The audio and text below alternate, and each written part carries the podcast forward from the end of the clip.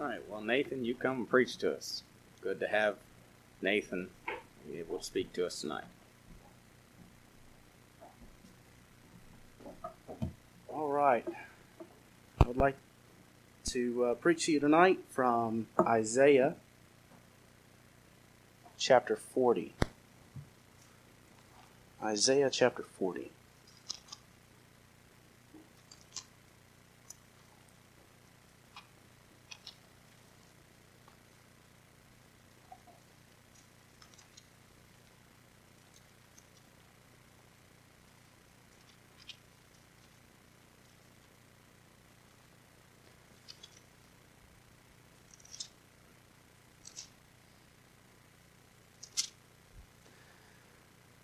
What I'm going to try to present to you tonight is kind of a hodgepodge of a lot of different uh, things that I've been thinking about lately. And uh, my mind wanders, which is not good because it's really too small to be out there all alone. But uh, hopefully, that will come together in a solid point and we'll learn something from this passage. Isaiah 40 Verse 1 Comfort ye, comfort me, ye, my people, saith your God. Speak ye comfortably to Jerusalem, and cry unto her, that her warfare is accomplished, that her iniquity is pardoned, for she hath received of the Lord's hand double for all her sins. The voice of him that crieth in the wilderness, Prepare ye the way of the Lord, make straight in the desert a highway for our God. Every valley shall be exalted, and every mountain and hill shall be made low, and the crooked shall be made straight, and the rough places plain. The glory of the Lord shall be revealed, and all flesh shall see it together. For the mouth of the Lord hath spoken it. The voice said, Cry. And he said, What shall I cry? All flesh is as grass, and all the goodliness thereof is as the flower of the field. The grass withereth and the flower fadeth, because the Spirit of the Lord bloweth upon it. Surely the people is grass. The grass withereth and the flower fadeth, but the word of our God shall stand forever. O Zion, that bringest good tidings, get thee up into the high mountain, O Jerusalem, that bringeth good tidings. Lift up thy voice with strength. Lift it up, be not afraid. Say unto the cities of Judah, Behold, your God. Behold, the Lord God will come with a strong hand, and his arm shall rule for him. Behold, his reward is with him, and his work before him. He shall feed his flock like a shepherd. He shall gather the lambs with his arm, and carry them in his bosom, and shall gently lead those that are with young. Who hath measured the waters in the hollow of his hand? And meted out the heaven with a span, and comprehended the dust of the earth in a measure, and weighed the mountains in scales and the hills in a balance? Who hath directed the Spirit of the Lord, or hath been his counselor, hath taught him? With whom took he counsel, and who instructed him, and taught him in the path of judgment, and taught him knowledge, and showed to him the way of understanding? Behold, the nations are as a drop in the bucket and are as counted as the small dust of ba- the balance. Behold, he taketh up the isles as a very little thing. And Lebanon, it is, is not sufficient to burn, nor the beasts thereof sufficient for a burnt offering. All nations before him are as nothing, and they are counted to him less than nothing and vanity. To whom then will ye liken God? Or what likeness will ye compare unto him? The workman he melteth down a graven image, and the goldsmith spreadeth it over with gold, and casteth silver chains. He that is so impoverished that he hath no oblation chooseth a tree that will not rot, and seeketh him a cunning workman to prepare a graven image that it shall not be moved. Have ye not known? Have ye not heard? Hath it not been told you from the beginning? Have ye not understood from the foundation of the earth. It is he that sitteth upon the circle of the earth, and the inhabitants thereof are as grasshoppers, that stretcheth out the curtains as a heaven, and spreadeth them out as a tent to dwell in. That bringeth the princes to nothing. He maketh the judges of the earth as vanity. Yea, they that be planted, yea, they shall not be sown. Yea, their stock shall not take root in the earth, and he shall also blow upon them, and they shall wither, and the whirlwind shall take them away as stubble. To whom then will ye liken me? Or shall I be equal? saith the Holy One. Lift up your eyes on high, and behold who hath created these things, that bringeth out their hosts by number. He calleth them by all by names, by the greatness of his might. For he that is strong in power, not one faileth. Why sayest thou, Jacob, and speakest, O Israel, My way is hid from the Lord, and my judgment is passed over from my God? Hast thou not known? Hast thou not heard that the everlasting God, the Lord, the creator of the ends of the earth, fainteth not, neither is weary? There is no searching of his understanding. He giveth power to the faint. To them that have no might, he increaseth strength. Even the youths shall faint and be weary, and the young men shall utterly fall. But they that wait upon the Lord shall renew their strength. They shall mount up with wings as eagles. They shall run and not be weary. They shall walk and not faint. Let's pray. Lord, I pray that you just help me now, give me wisdom to to uh, communicate that what you've shown me in this passage, and I pray that we would be encouraged in the Lord and have all confidence, not in ourselves, but in you, because of the history of this nation, the nation of Israel. And Lord, I pray that we would just glean from this passage what you in, intend for us to understand. And I pray all this in Jesus' name. Amen. To understand what's going on here in the previous passages, talking about King Hezekiah. And if you know anything about the story, Hezekiah was sick and unto death, but he prayed unto God that he, God would give him 15 more years, and God granted him that request. But the downside to that request was Hezekiah compromised. Hezekiah was visited by the, the kings of Babylon. And instead of uh, pushing them away, instead of recognizing them for a uh, barbarian is not the word I want, uh, an idolatrous people, he brought them into the house. And became all about Hezekiah. He wanted them to see how great Hezekiah was.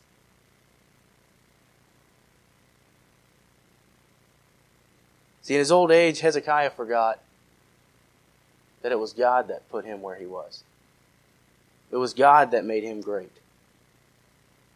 And so he, he shows them all of the treasures of his house. He shows them all of the wealth of the nation of Israel. And he fails really to give glory to God. That was what the nation of Israel was to do to be a light to the nations around them. And Hezekiah failed in that.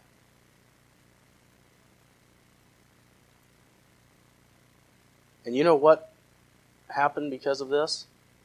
God pronounced judgment on the house of Israel. God says, I want to judge you. Howbeit, Hezekiah, not in your days, but I'm going to judge your son. But it's interesting, in the very next chapter, there's a message of comfort. Right after God gives judgment, God instructs Isaiah to comfort his people. Why is that? there were still people in the nation of Israel that still served God with a, with a right heart. There were still people in the nation of Israel that recognized God for who he was and gave him all the glory. When Babylon came and, and carried them away to into captivity, there were some young men by the name of Daniel, Hananiah, Azariah, and Mishael. Those were godly young men that stood for what was right. And this message of comfort and encouragement was for those people that followed a man by the name of Hezekiah, the great king who threw down the high places, who reestablished worship in Jerusalem, who called out to God.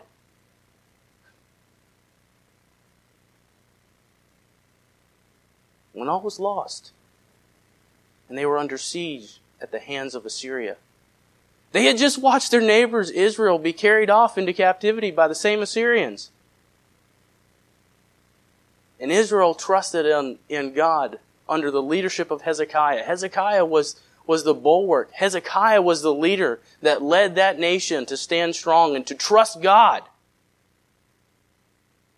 when all was lost. And yet that same king who did so gloriously for God before, was lifted up in pride. Yeah, Babylonian Empire, come in here. Look at all my stuff. Look how great I am. What about God?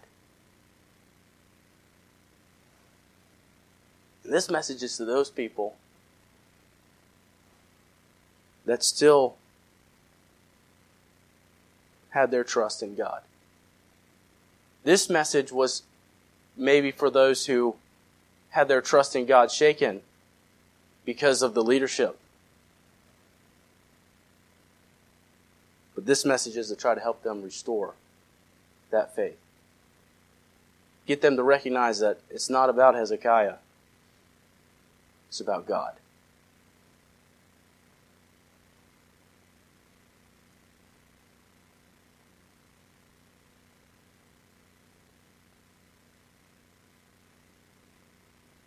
The message of this passage is this God's strength is not diminished, His promises have not been thwarted. Take courage.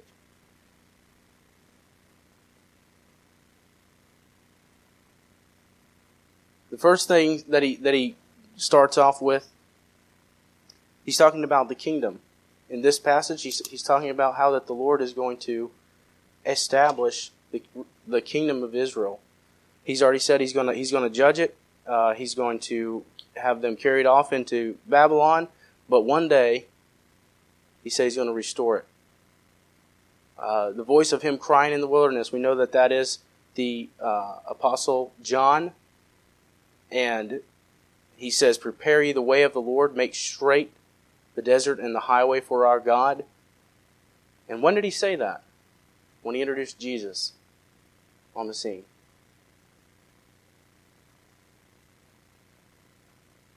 Where we stand right now in history, we know that Jesus has already come as the Savior. And that's what John is proclaiming when he, when he comes and he says this. But he's also the King of Israel. And he's going to come and he's going to establish his kingdom. And that's what he, Isaiah is reminding these, these children of Israel, these ones that are, are kind of distraught and downtrodden about the situation that they're in. He's reminding them God hasn't changed his plan. Yes, there's going to be suffering. Yes, there's going to be judgment.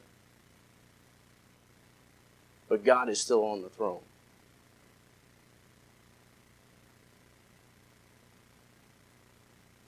The first point that he makes in this passage is God's word is good. He reminds them of the promised Messiah there in verse 3.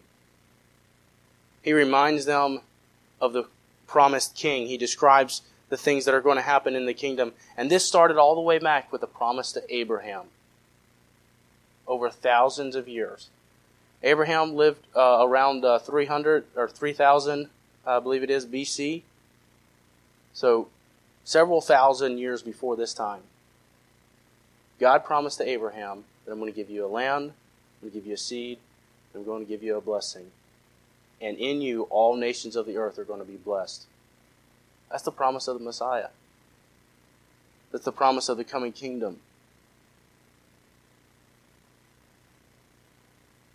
God promised to Isaac the same thing. God promised to Israel the same thing. You think about the, the history of not just Israel or Jacob and, and what uh, sins and things in his life, vices that he had overcome in his life, and how the Lord worked in his life, the lessons that he taught him. But you think about the number of times that the nation of Israel has been was attempted to be exterminated over down through the history. When they were in Egypt, Pharaoh gave the order to kill all the young men. He gave uh, instruction to the uh, midwives there that if the baby came out and it was a boy, they were to kill it. The point was to try to exterminate the nation of Israel. the most powerful nation in the in the earth. They had complete power over the nation of Israel. They were their slaves. Could do with them as they wanted. And the most powerful man says, "We're going to kill them all." Didn't work.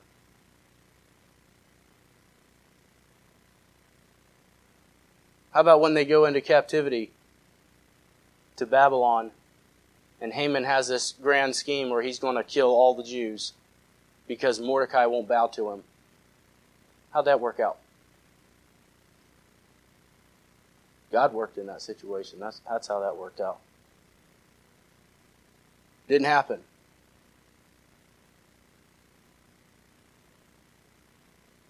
How about the persecution of the Catholic Church against the Jews throughout the ages?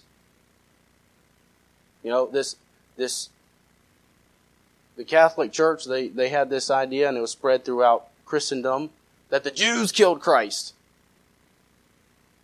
No, our sins killed Christ. They're wrong about that. They thought they were replacing the Jews. They, they thought that they were God's chosen now.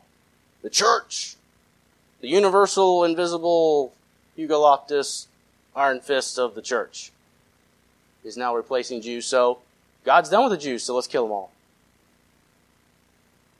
And if you read about the, the history of what happened in the 13th and 14th and 15th centuries, atrocities that happened to the Jews, it's not as well documented as, as the Aryan uh, genocide of Hitler trying to kill all the Jews. But there was just as many of them killed down. And then Hitler, six million Jews that we know of slaughtered.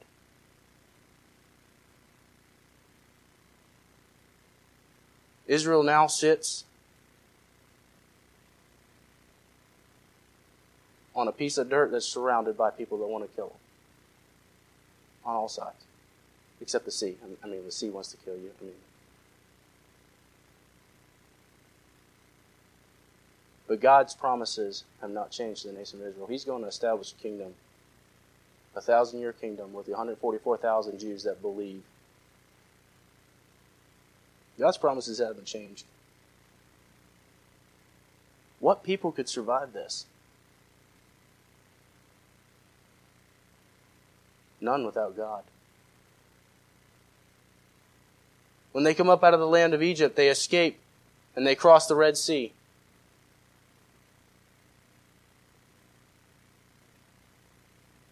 For 40 plus years, they're fed throughout the wilderness. Nature's trying to kill you. Just so you haven't figured that out yet.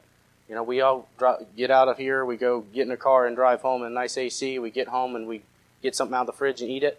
Okay? It's not how they lived back then. They're wandering around the wilderness for all this time, and God provides for them. a million people running around the wilderness, they're going to die. But God provided for them. They had enemies on every side. I already talked about this, but throughout the, the biblical uh, history, you had the Egyptians, the Amalekites, the Mesopotamians, the Moabites, the Canaanites, the Philistines, the Assyrians, the Ethiopians, the Babylonians, etc., etc., etc. All trying to kill the Jews. You had the evictions from the land where they brought God's judgment upon them. And how many people were killed during those times because of their own rebellion? Yet God sustained them. What other nations do we know of were contemporaries with the nation of Israel that we don't know anything about today because they don't exist anymore? How about the Hittites? Were they not a warring people? A strong people? How about the Sumerians?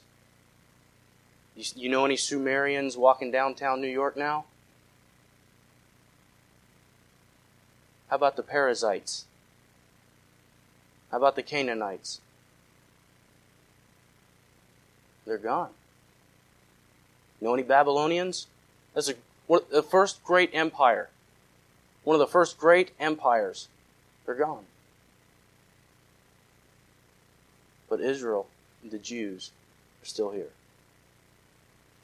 Think about this. There is actually a people group that is about as old as the, the Jewish nation. It's the Chinese, the Han Chinese. How many Chinese people are there on the face of the earth right now? 1.4 billion.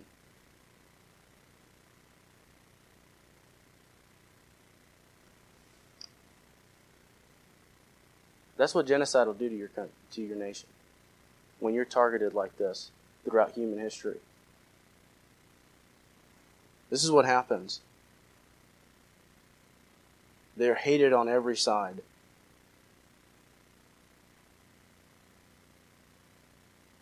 If the Jews hadn't been targeted like this, there'd be as many Jews as there are Chinese people right now.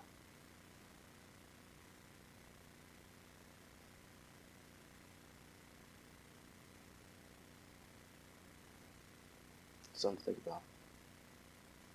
But God has sustained them. Despite all of this, even today, in our heightened intellectual age, where we've progressed beyond all bigotry and racism, they're still the most hated group of people on the face of the earth. They are the most hated nation on the face of the earth, even to this day. Why? Because they've conquered so much territory. Give me a 10 mile strip along the Mediterranean Sea. Wow. Bunch of tyrants. God has preserved them. Why? Because He made a promise. God's word is good. That's the first thing that Isaiah reminds them. Number two, God's greatness in creation. As he lists out some of the things here, it's, it's important to point out that God made the earth to be inhabited. Today there are there is a large portion of the earth that is uninhabitable. It's called the ocean. It's not how God originally formed it. Okay? We look around at this creation, we see all the intricacy and we, we see around us the glory of God. The heavens declare the glory of God, and the firmament showeth his handiwork. And we look around at all of these things that God, the system that God has put into place to sustain life here. And we think of how beautiful and how glorious and how wonderful it is. But you know, in Romans 8, the Bible says, The earth groaneth and travaileth together in pain until now? Why? Because the earth is under the curse of sin too. The earth is dying. Why? Because Adam sinned. And we look around at all the glory, and he's going to describe some of the glory here. But think how glorious it was when God originally created it. That's something to think about.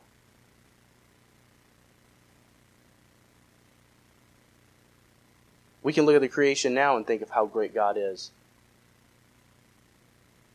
Think of it then.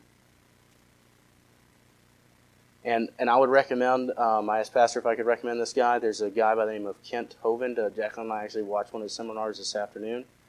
Um, his second seminar, he talks about the Garden of Eden, and based on what we see today, the things the things that we see today, he lays out an idea of how the earth would have been in the original conditions, and why people live to be 900 years old, and why there were giants in the earth in those days, as the Bible says and why Job talks about Behemoth and Leviathan and these great dragons. Like, what, how, what are the conditions that could have produced these things?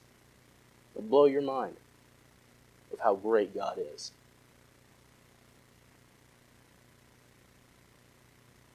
First thing he says here, he holds the water in his hand.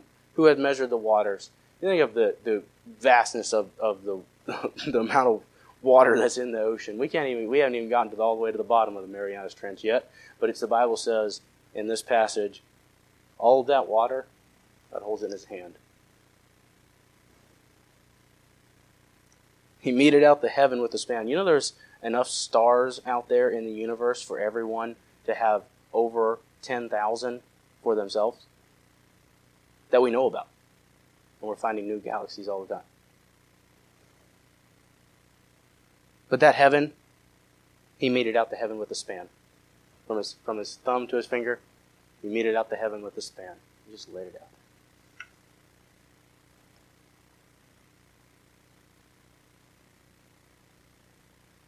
He formed. He knows the mountain. He knows the weight of the mount, mountains. He weighs them in the scales. He knows how much each of them weighs. He holds the hills in a balance. He knows which one's bigger than the other. Our God is great in creation.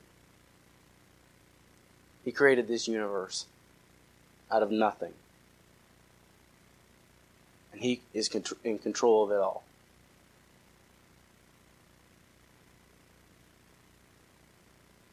Number three. So, point number one is God's word is good. God's greatness in creation is point number two. Point number three God's complete understanding. In verses number 13 and 14, he says, Who hath directed the Spirit of the Lord or been his counselor? Do you know how long it takes us to understand us? We never will. it's a constant process.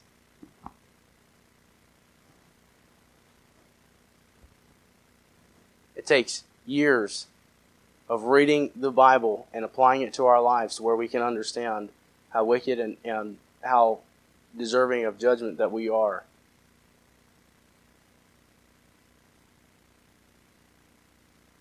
Nobody directed the Spirit of God. God knows all about it. Why? Because He created it. Who, who, who, with whom did He take counsel or taught him the paths of judgment? Who taught him about nature? Who taught him about all of the, the intricacies of how DNA works and how plants get nutrients from dirt? Nobody. He created it. People spend their entire lives researching science. What is science? Observing the natural habitat on the earth and figuring stuff out about it. People spend their entire lives doing that.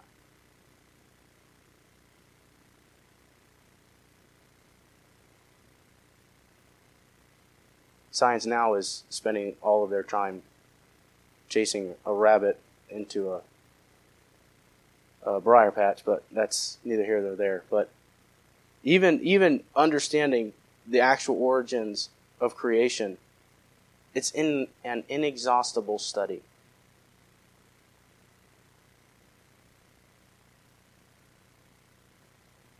God didn't take counsel with anyone. He understands completely all of nature. He understands completely all of human nature. He knows what makes each and every one of us tick. He knows the hairs of our head. He knows what is our besetting sins. He knows our thoughts afar off. No one instructed God. No one instructed God. God has complete understanding of all things. This is the great God that we serve. This is the great God that is trying to comfort the hearts of the children of Israel. He's trying to paint them a picture that yes, the situation is bleak. The situation doesn't look good. Yes, you sin and judgment's coming, but don't forget that there's a God in heaven that understands. There's a God in heaven that's made a promise. There's a God in heaven that created all of this. I think He has a little power to help you in the situation that you're in. Point number four God's power over nations. In verses 15 to 25, he talks about the nations. There, he gives some similes here. They're as a drop in the bucket. We use the phrase today, that's where it came from. It's like a drop in a bucket. Small dust in a balance. I thought this was kind of humorous. And I don't know if any of you guys ever had the uh, the scales in science class where you had to put the little element on this side and the element on this side, and you mix the chemicals together, and you have like some reaction or whatever, and you had to get the the balances just right. You had to know exactly how much you were putting in of each thing. And he says that the nations are as counted as a, a small dust. So let's say I pick up this little piece of lint right here and I put it on this side of the scale.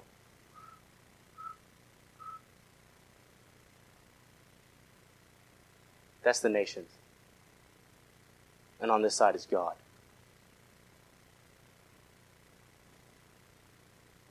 It's like small dust compared to God.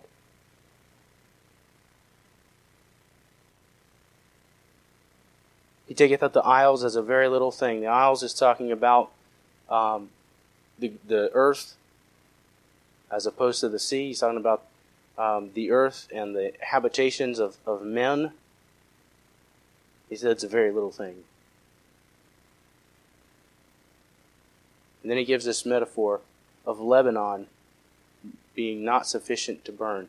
He's actually talking about burnt offerings that the nation of Israel would have been accustomed, they would have understood what he was talking about here.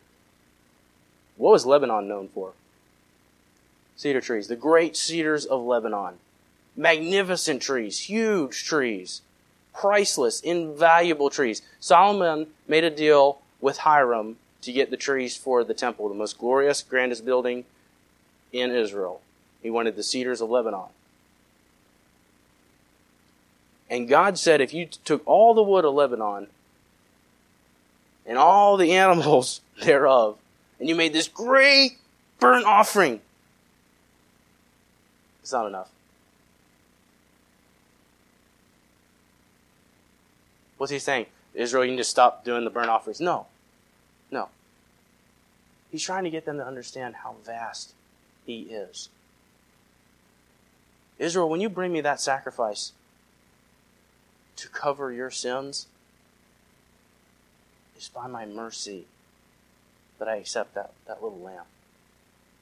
Little lamb, you can't, you can't take away your sin. We've offended God. God can't look on sin.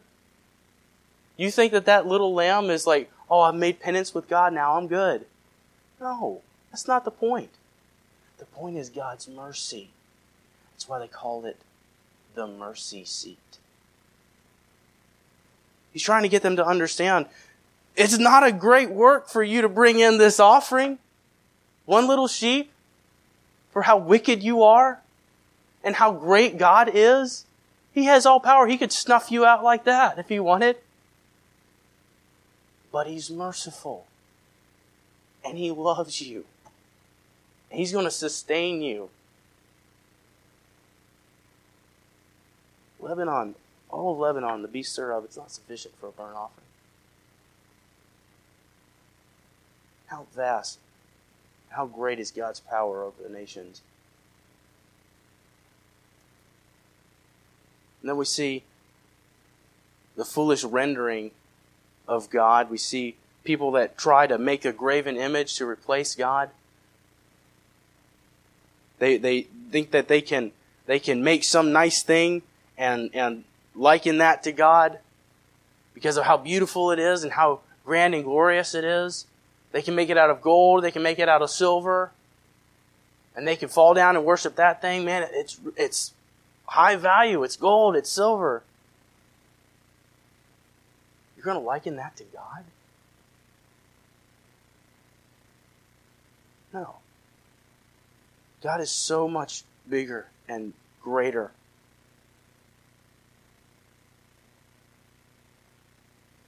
The kingdoms of the earth, they do his will. Many examples of this. He, he talks about um, here how that he bringeth princes to nothing, he maketh the judges of the earth as vanity, he maketh them as nothing. Think of the times that God used the great nations of the earth to accomplish His will. Think of Egypt and how God used their rebellion against Him to show to the nations around that there was a God in Israel. And how He judged them with the ten plagues and decimated the nation of Egypt. Think of how God used Babylon. Uh, carrying away Judah into captivity because they had sinned against him. Think of Persia and how God used Cyrus to rebuild the temple. It doesn't happen.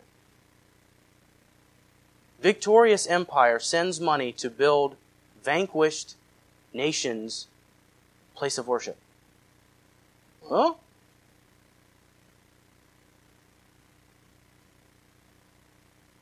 Think of how God used Greek culture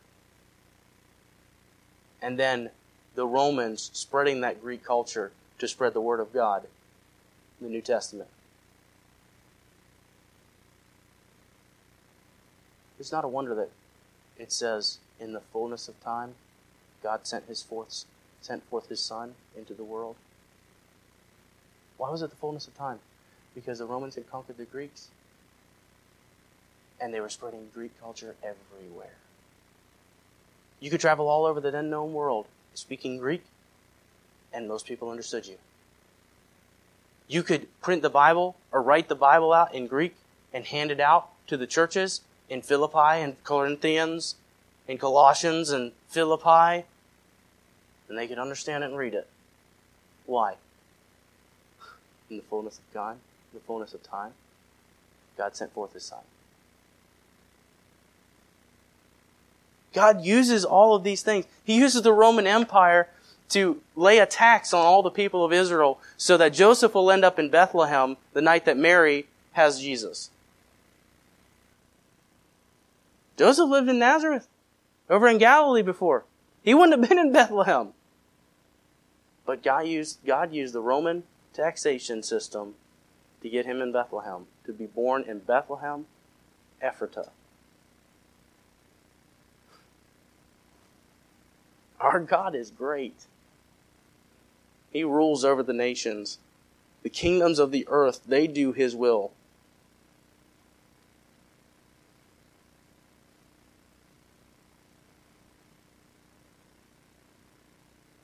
Lift up your eyes on high. Verse 26. Who hath created these things that bringeth out their hosts in number? He calleth them all by names, by the greatness of his might. For that he is strong in power, not one faileth. So why do you say, O Jacob, my way is hid from God? I'm the God of creation.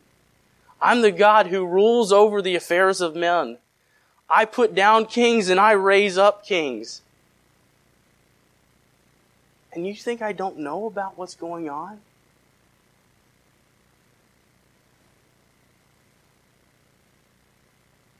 This isn't just a scolding. He's not, he's not scolding the, the nation of Israel. He's comforting them. He says that his ultimate message to them is take strength. I'm, I will give you power. I will give you strength. He giveth power to the faint, and to them that have no might, he increaseth strength. In verse 30, he talks about how young men, they'll be faint and be weary. Young men are the strongest, the fastest, the toughest group of people that the world has to offer. That's why we send them to war. Okay, we want the, the, the strongest, the fastest, and the toughest. And that's why we send them. So he's saying the best that you, the world has to offer, the best that you, Israel, have to offer, offer, relying in your own strength. You're going to be faint and you're going to be weary. Don't put your trust in men. Don't put your trust in young men. Don't look at their strength and like, oh man, they're so strong, nothing can take them down. Don't look at them. They're going to be faint and be weary. Wait upon the Lord. Look to Him for strength. You'll mount up with wings as eagles. You'll run and not be weary. You'll walk and not faint. His ultimate message to them is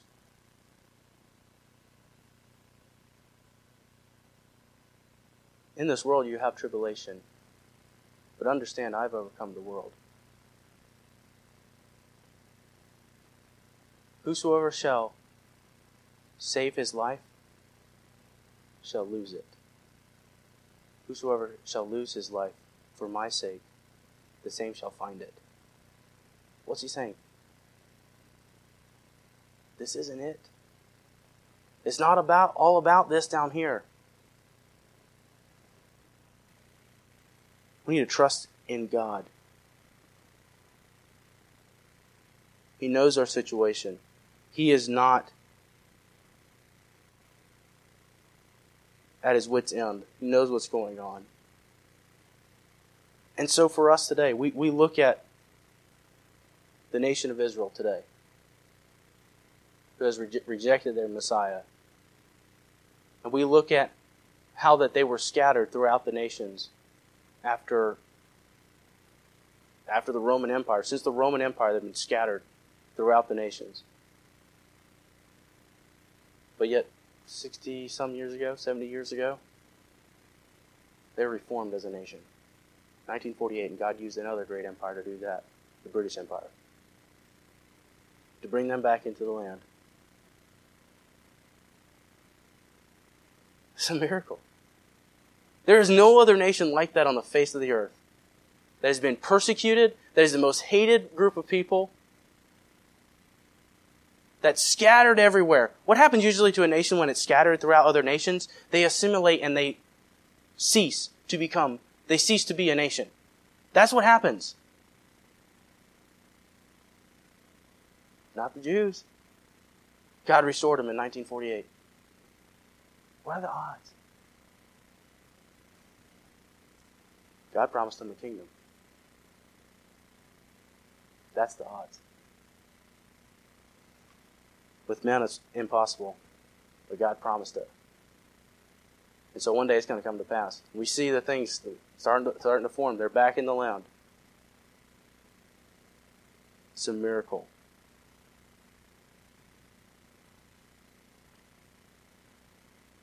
What does that mean for us? We look at we look at the nation of Israel. We're not Israel. But the message of Isaiah for us today is we look at how God has preserved a nation who has been under attack for their entire existence. But God's preserved them.